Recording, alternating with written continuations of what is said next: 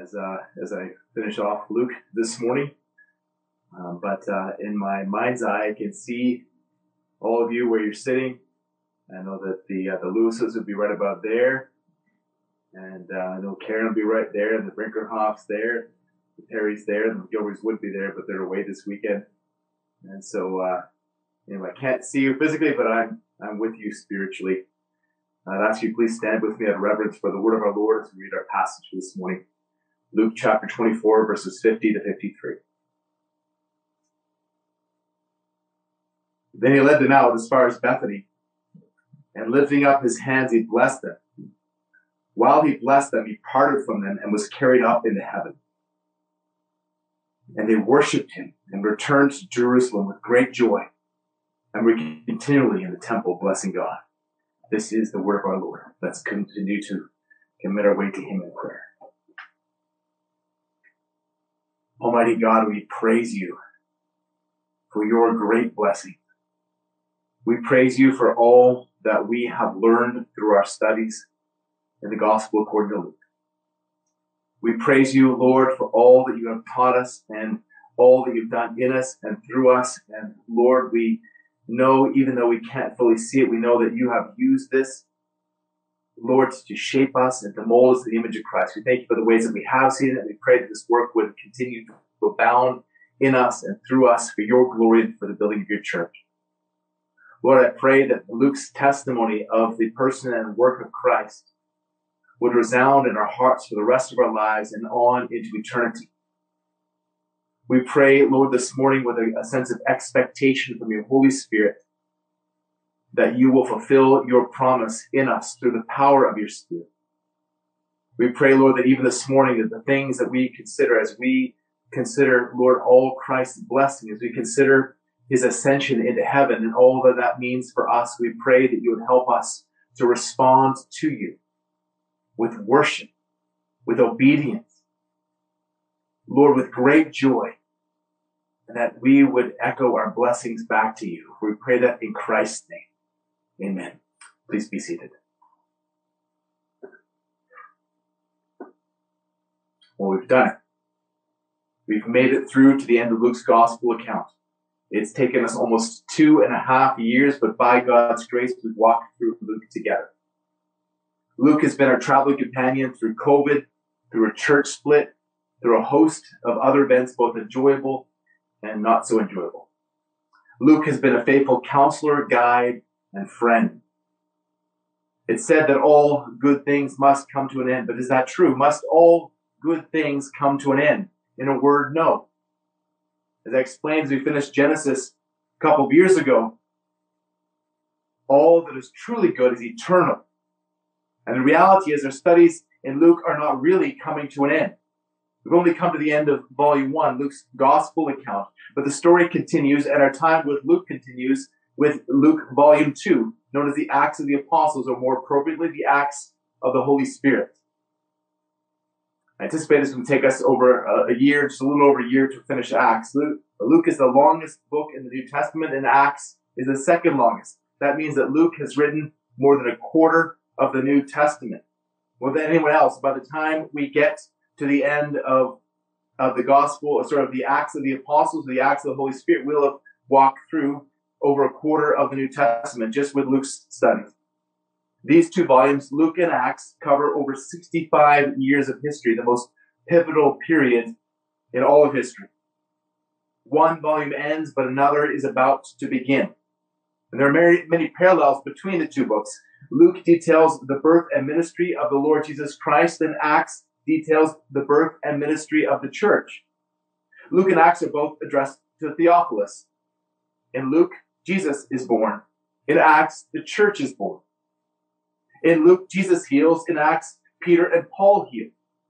In Luke, Jesus' teaching leads into confrontation with the Jews and the Romans. In Acts, Peter's teaching leads him to confrontation with the Jews, and Paul's teaching leads him to confrontation with the Jews and the Romans. In Luke, Jesus' mission leads him to his death in Jerusalem. In Acts, Paul's mission leads him to imprisonment in Rome. This is not Luke's gospel. This is Luke's gospel account.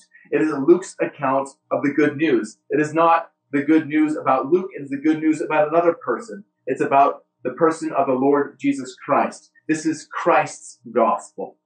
In Luke 1, 1 to 4, he says that many have undertaken to compile a narrative. And Luke speaks of the things that have been accomplished among them.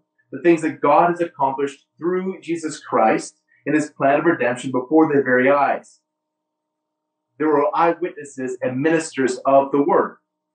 Luke compiled their testimony before Theophilus in order into an orderly account so the Theophilus would have certainty considering the concerning the things he's been taught. And we also can have certainty through the things that we have been taught. So Luke here has written down the testimony of the gospel of the Lord Jesus Christ, and then in the book of Acts, that gospel is entrusted into the hands of the disciples.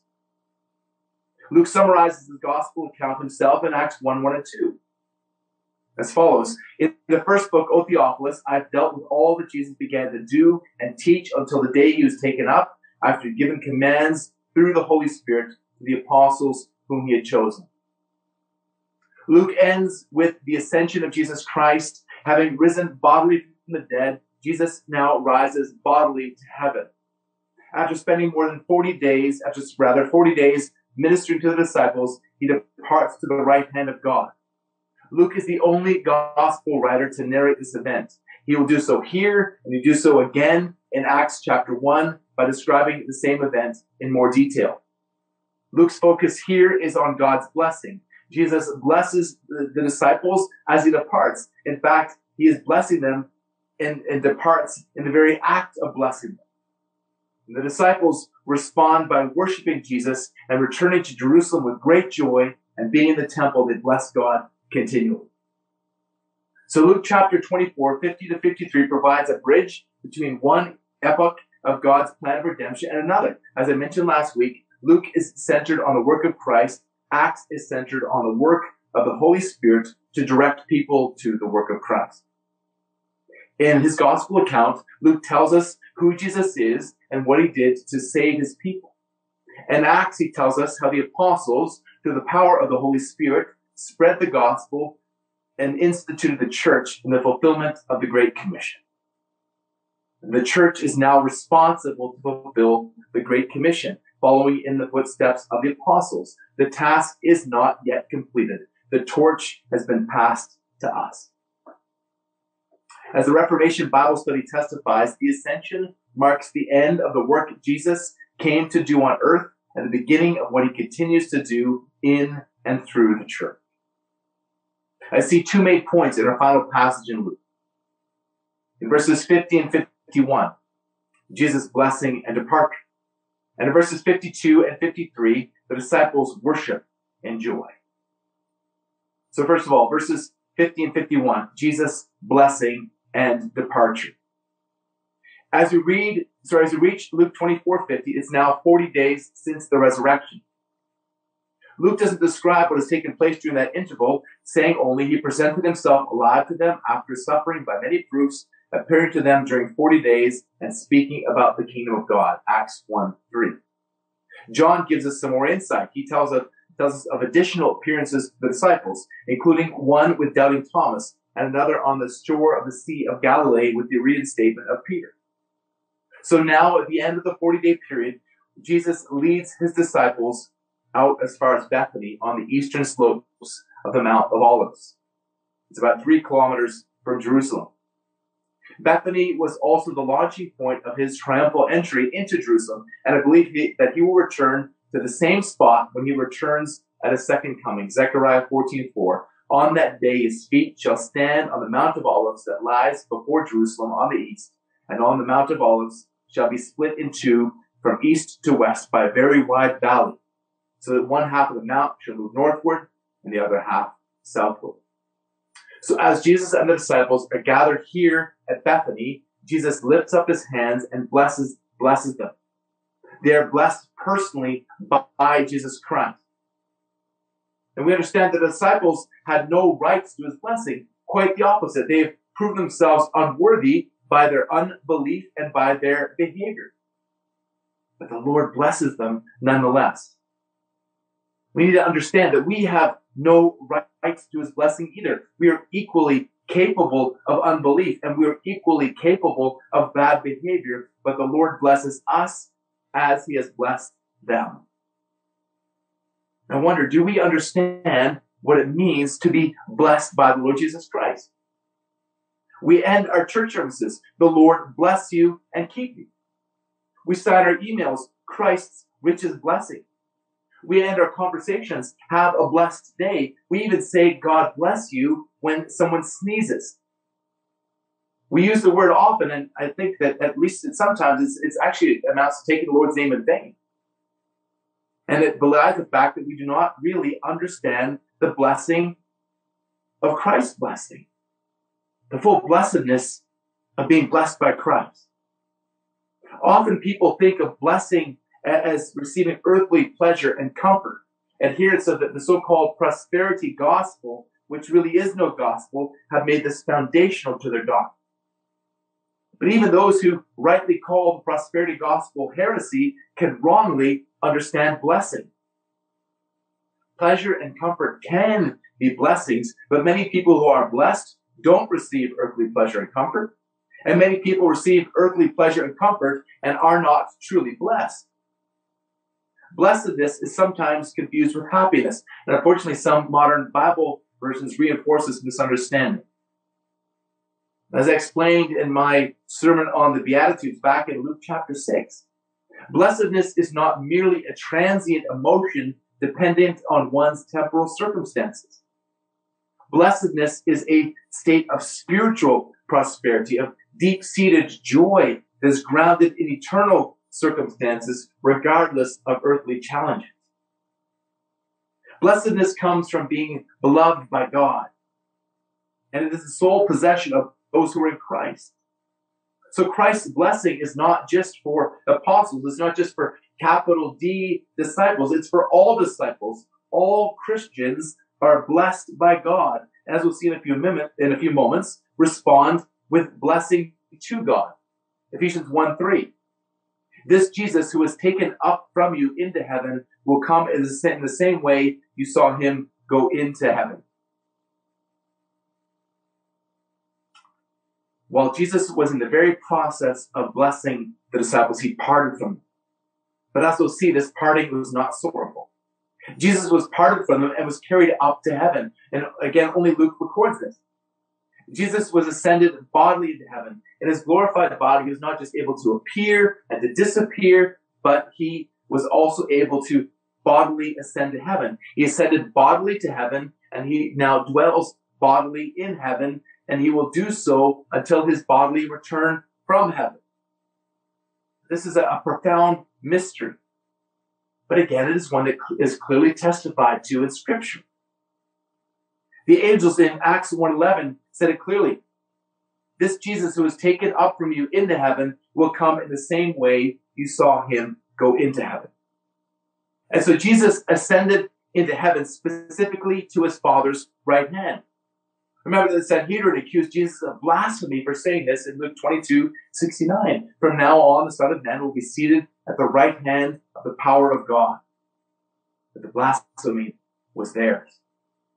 Jesus truly ascended to heaven and was truly welcomed to his Father's side. He has returned to his Father. He is exalted, been exalted back to his Father's right hand. He returned to the glory that he had with God before the world existed. John 17, 5. We can only imagine the heavenly homecoming. We can only imagine God's great might that he worked in Christ when he raised him from the dead and seated him at his right hand in the heavenly places far above all rule, authority, and power and dominion, and above every name that is named, not only in this age, but also in the one to come. Ephesians 1, 19 to 21. So Christ's ascension was also his session. He was once again exalted to sit at the throne of the right hand of God.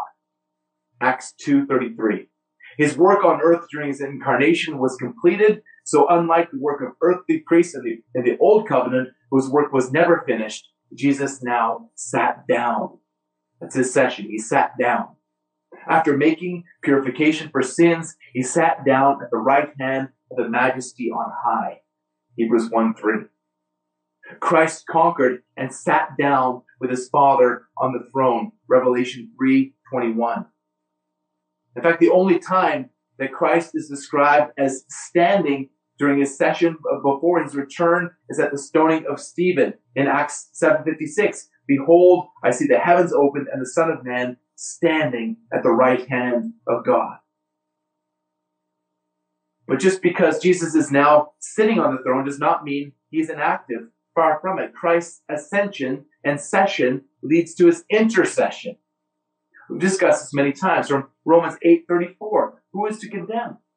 Christ Jesus is the one who died, more than who was raised, who is at the right hand of God, who indeed is interceding for us. And Hebrews 9, 24. For as Christ has entered into the, not into the, sorry, that Christ has entered not into the holy places made with hands, which are copies of the true things, but into heaven itself, now to appear in the presence of God on our behalf. So Christ is right now in the heavenly holy of holies, interceding for you. As J.C. Ryle says, he presents on their behalf the merit of his own sacrifice and obtains for them daily supplies of mercy and grace. So Christ blesses the disciples and ascends. And his ascension results in his session and his intercession. So how do the disciples respond?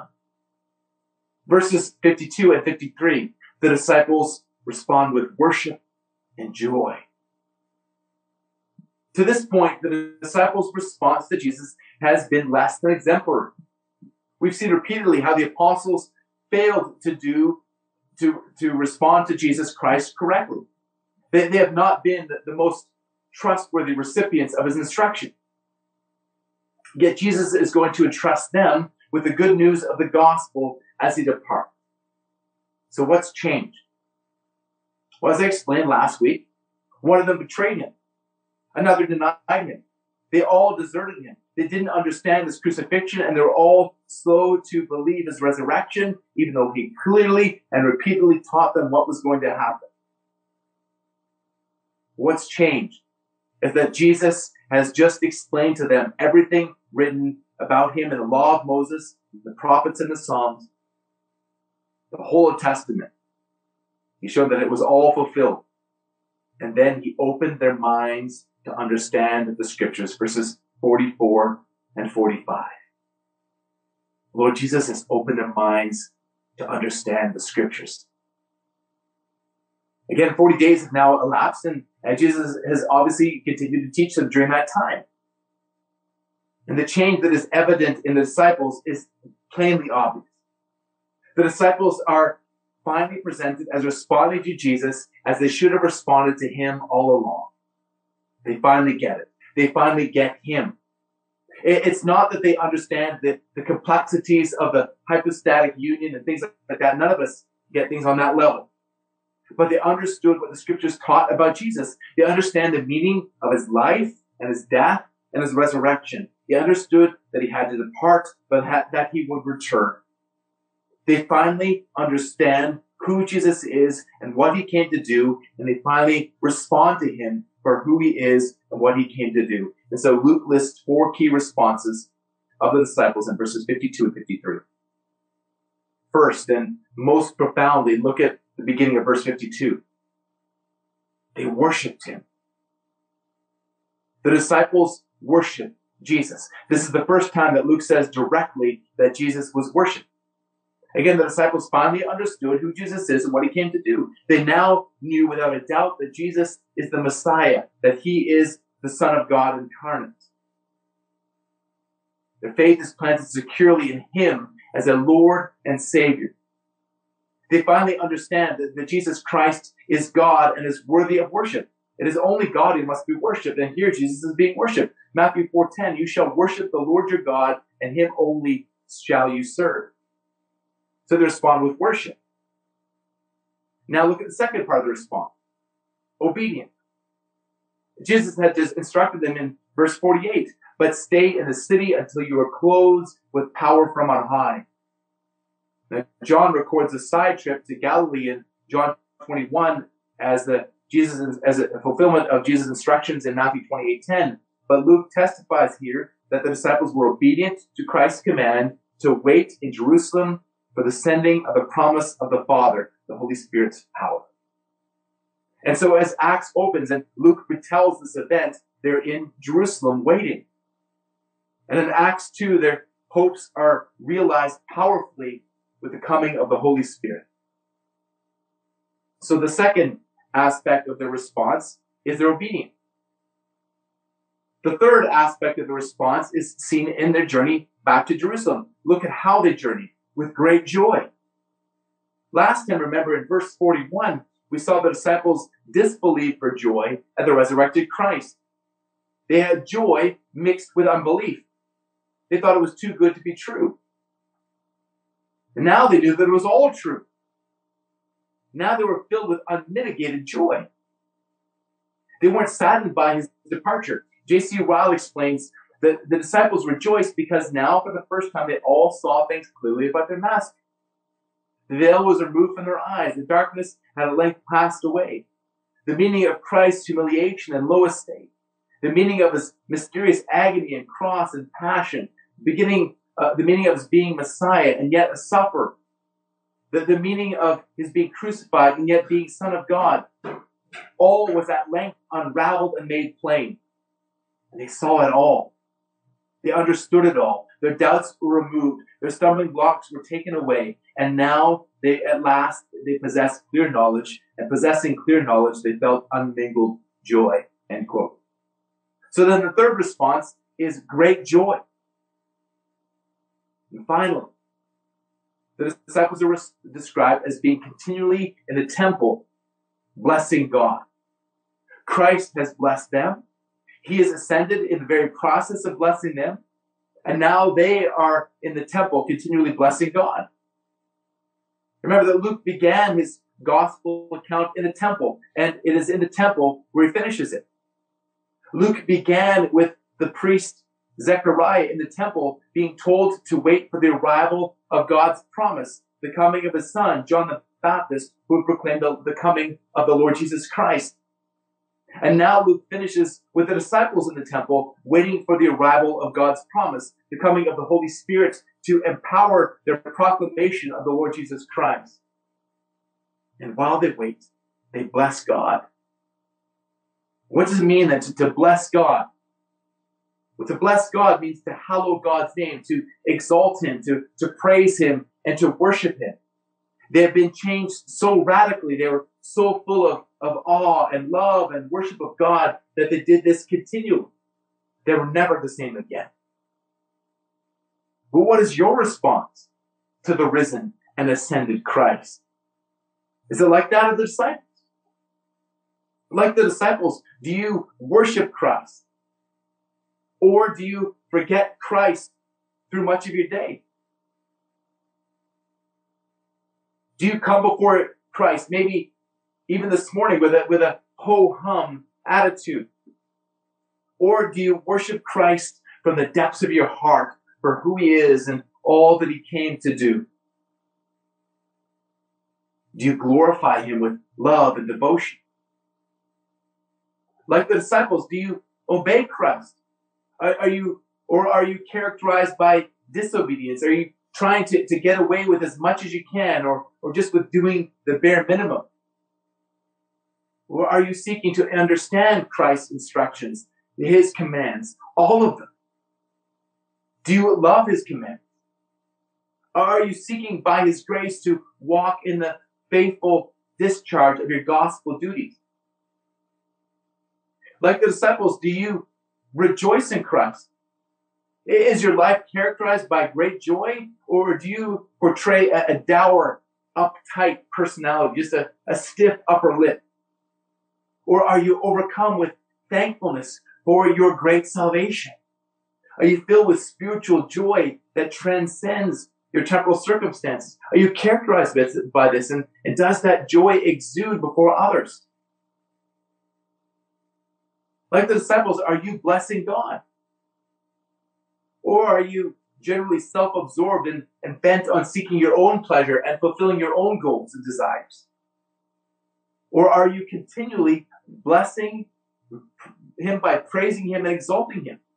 Are you blessing God while you wait for the fulfillment of, your, of His promise? Are you blessing God while you wait for His return? Again, just, just reflect for, for a moment on, on this morning. Think about your attitude as we sang hymns praising God. Think about how you listen to this sermon. Have you been distracted and daydreaming, or have you been consciously blessing God from the heart? Now, we have received the same blessings as the disciples, but we have to admit that we don't always respond with the worship, obedience, rejoicing, and blessing that is displayed by the disciples here. Sometimes we look more like the disciples did previously. Well, that's you, and, and that is all of us to some degree. Go to Christ. Go to the Lord. Go to the one that Luke has so clearly given us an account of. Go to, go to Christ, reliant upon who he is and what he has, has done for you. Ask for his forgiveness. Ask for the Holy Spirit to reveal your sin to you more deeply. Ask him to grant you repentance. Ask God to fill you with worship and obedience and joy and blessing in response to Jesus Christ. Over the last two and a half years, week in, week out, we've heard Luke's testimony to Theophilus, the lover of God. Ask God to help make you a lover of God. Ask God to help you so that he'll be glorified as, so that the gospel will be written on your life. Jesus has spent most of his earthly ministry on the move. He journeyed from one location to another, loving and serving those he came into contact with. He has taken his penultimate journey as he rose bodily to heaven. There is one more journey yet ahead of him when he returns back to the spot from whence he departed. Again, Zechariah 14, 4. On that day his feet shall stand the Mount of Olives that lies before Jerusalem on the east. The Mount of Olives shall be split in two from east to west by a very wide valley, so that one half of the mount will move northward and the other half southward. Jesus Christ will return bodily just as he ascended. But when he returns, he will not be absent from heaven, for in a sense, heaven will come with him. The new Jerusalem will come down out of heaven from God, prepared as a bride adorned for her husband. Revelation 21 2.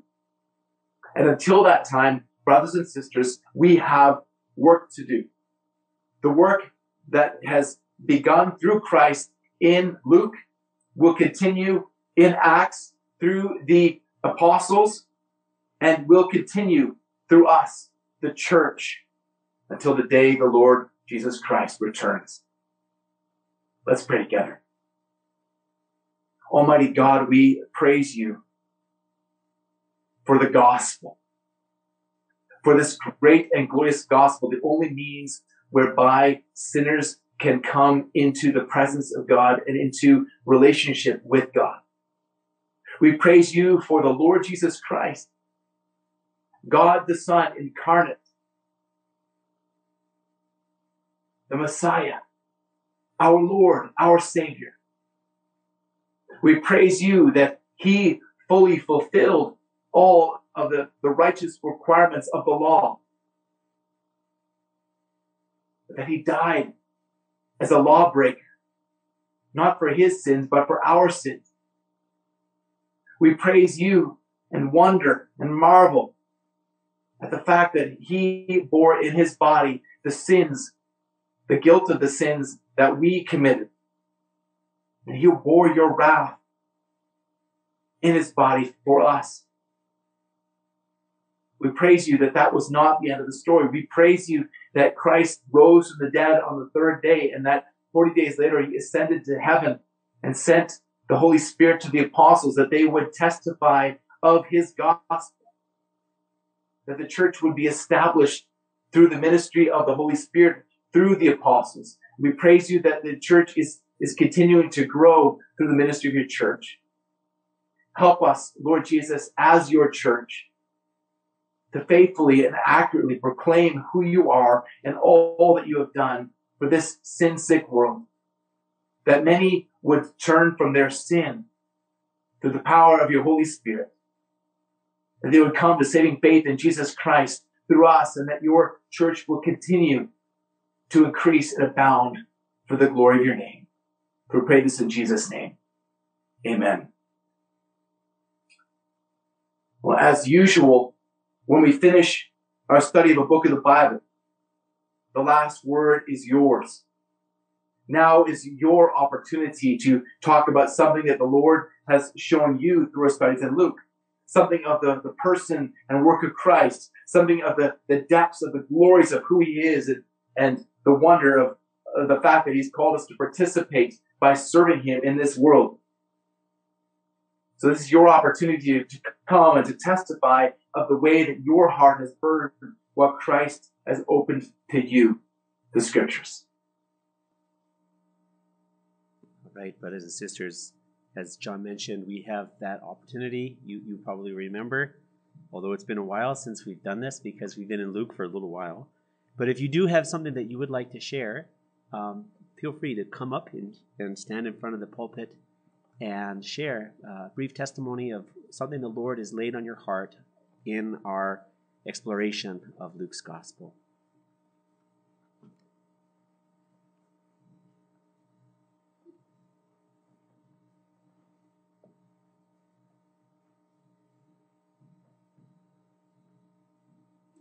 I would like to just say that uh, these last couple of years have been very enriching for myself and for my wife. Um, the depth to what we've heard through the Gospel of Luke has enriched our lives. We've been able to see more deeply and clearly the meanings of the parables that are so often hard to understand, but uh, God used John through the preaching of the gospel to illuminate that to us. And it felt many times to be so we're almost there with the the disciples uh, as the gospel of luke was being shared with us. And so i know for judy and i it just seems so re- so much more real uh, as we've listened these over these last two years. And uh, yeah we've been really really blessed with the gospel of luke and uh, how it's it's a long process being sanctified, but I know that uh, God is using this to do that for us. Thanks.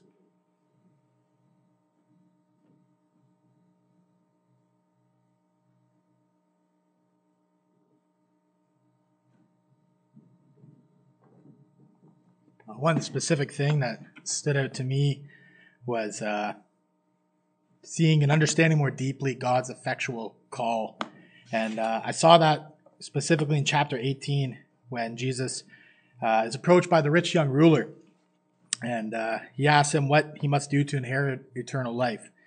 And so Jesus tells him the commandments and he says, Well, I've done all these. So Jesus says, There's just one thing you lack sell that you have and distribute to the poor, and then come follow me. So to forsake his earthly life and his treasures.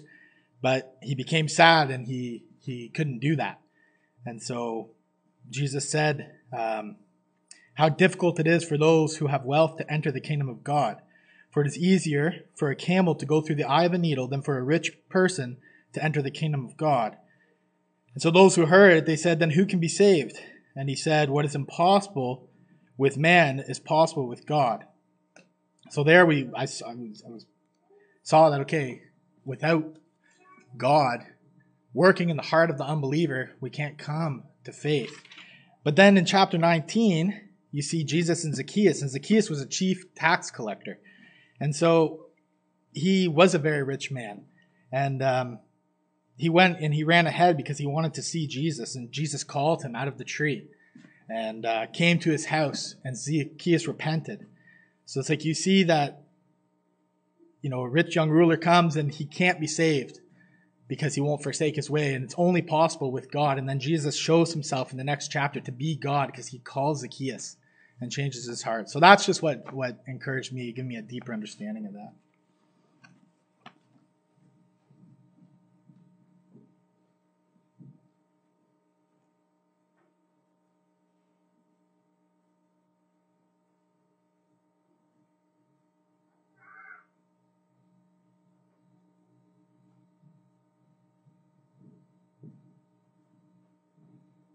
Morning. It was an encouragement to me, uh, especially the, the preaching on the transfiguration and after the transfiguration. Uh, not that I'm happy seeing the, the flaws of the disciples, but uh, when John was preaching a message called The Disciples Stumble Again, after the, the, the transfiguration, they were discussing who amongst them were the, the greatest, showing the like how our human hearts are fragile. They just saw Jesus transfigured and they were overwhelmed with his glory. But after a, a moment, he, they already were acting as nothing has happened. Like so, it shows God's patience and, and goodness toward us, like how fragile we are, but He's He's acting uh, over us with grace and, and mercy and in every moment. And also to, was helpful for me to understand some hard hard passages, um, the scriptures and the good thing on expository preaching that you can't like escape on one verse. They need to preach all the verse, so it's it's helpful to understand some hard passages.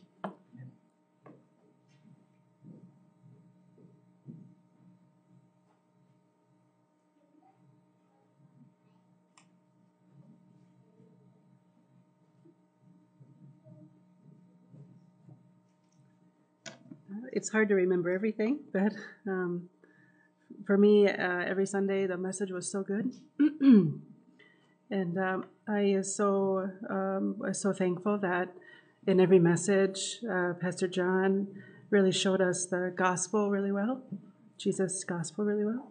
And um, for me, um, at the end of Luke 9, I really appreciate that. About, um, it's called Who is the Greatest? Jesus uh, predicted his death and his suffering, and then the disciples they were arguing about who was the greatest one. But Jesus told us that the the least and the servant is the greatest. So it was a really good reminder for me um, about uh, humility and love and service, um, and uh, that how great Jesus is because he exemplified um, humility, love, and service, and he set a good example uh, for me and for us. So I was so grateful for that.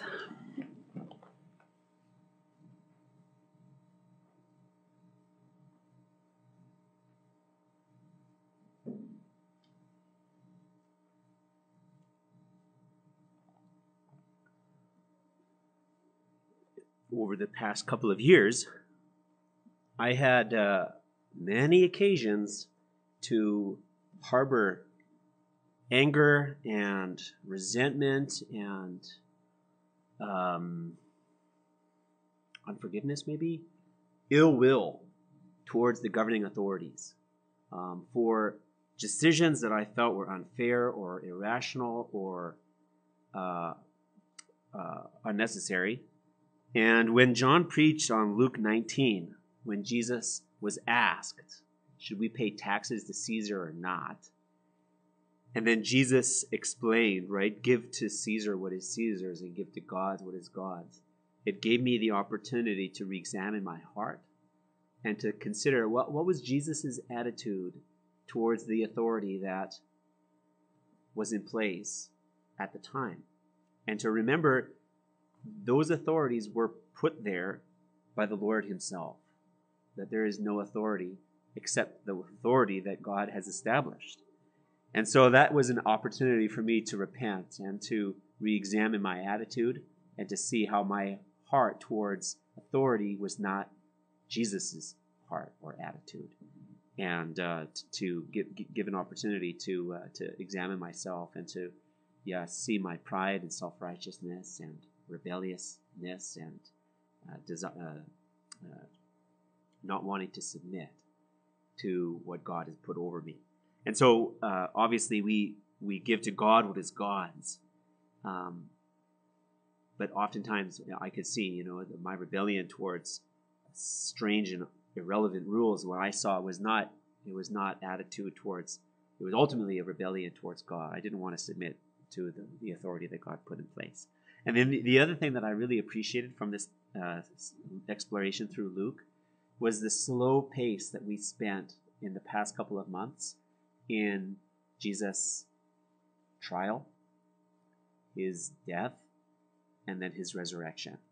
I I appreciate how much Luke slows down and how much John slowed down so that we could really contemplate in detail, little by little, just the, the, the entire journey of Jesus on his way to Jerusalem, right? That's the whole, more than half of the book, right? From chapter 9, I think, all the way.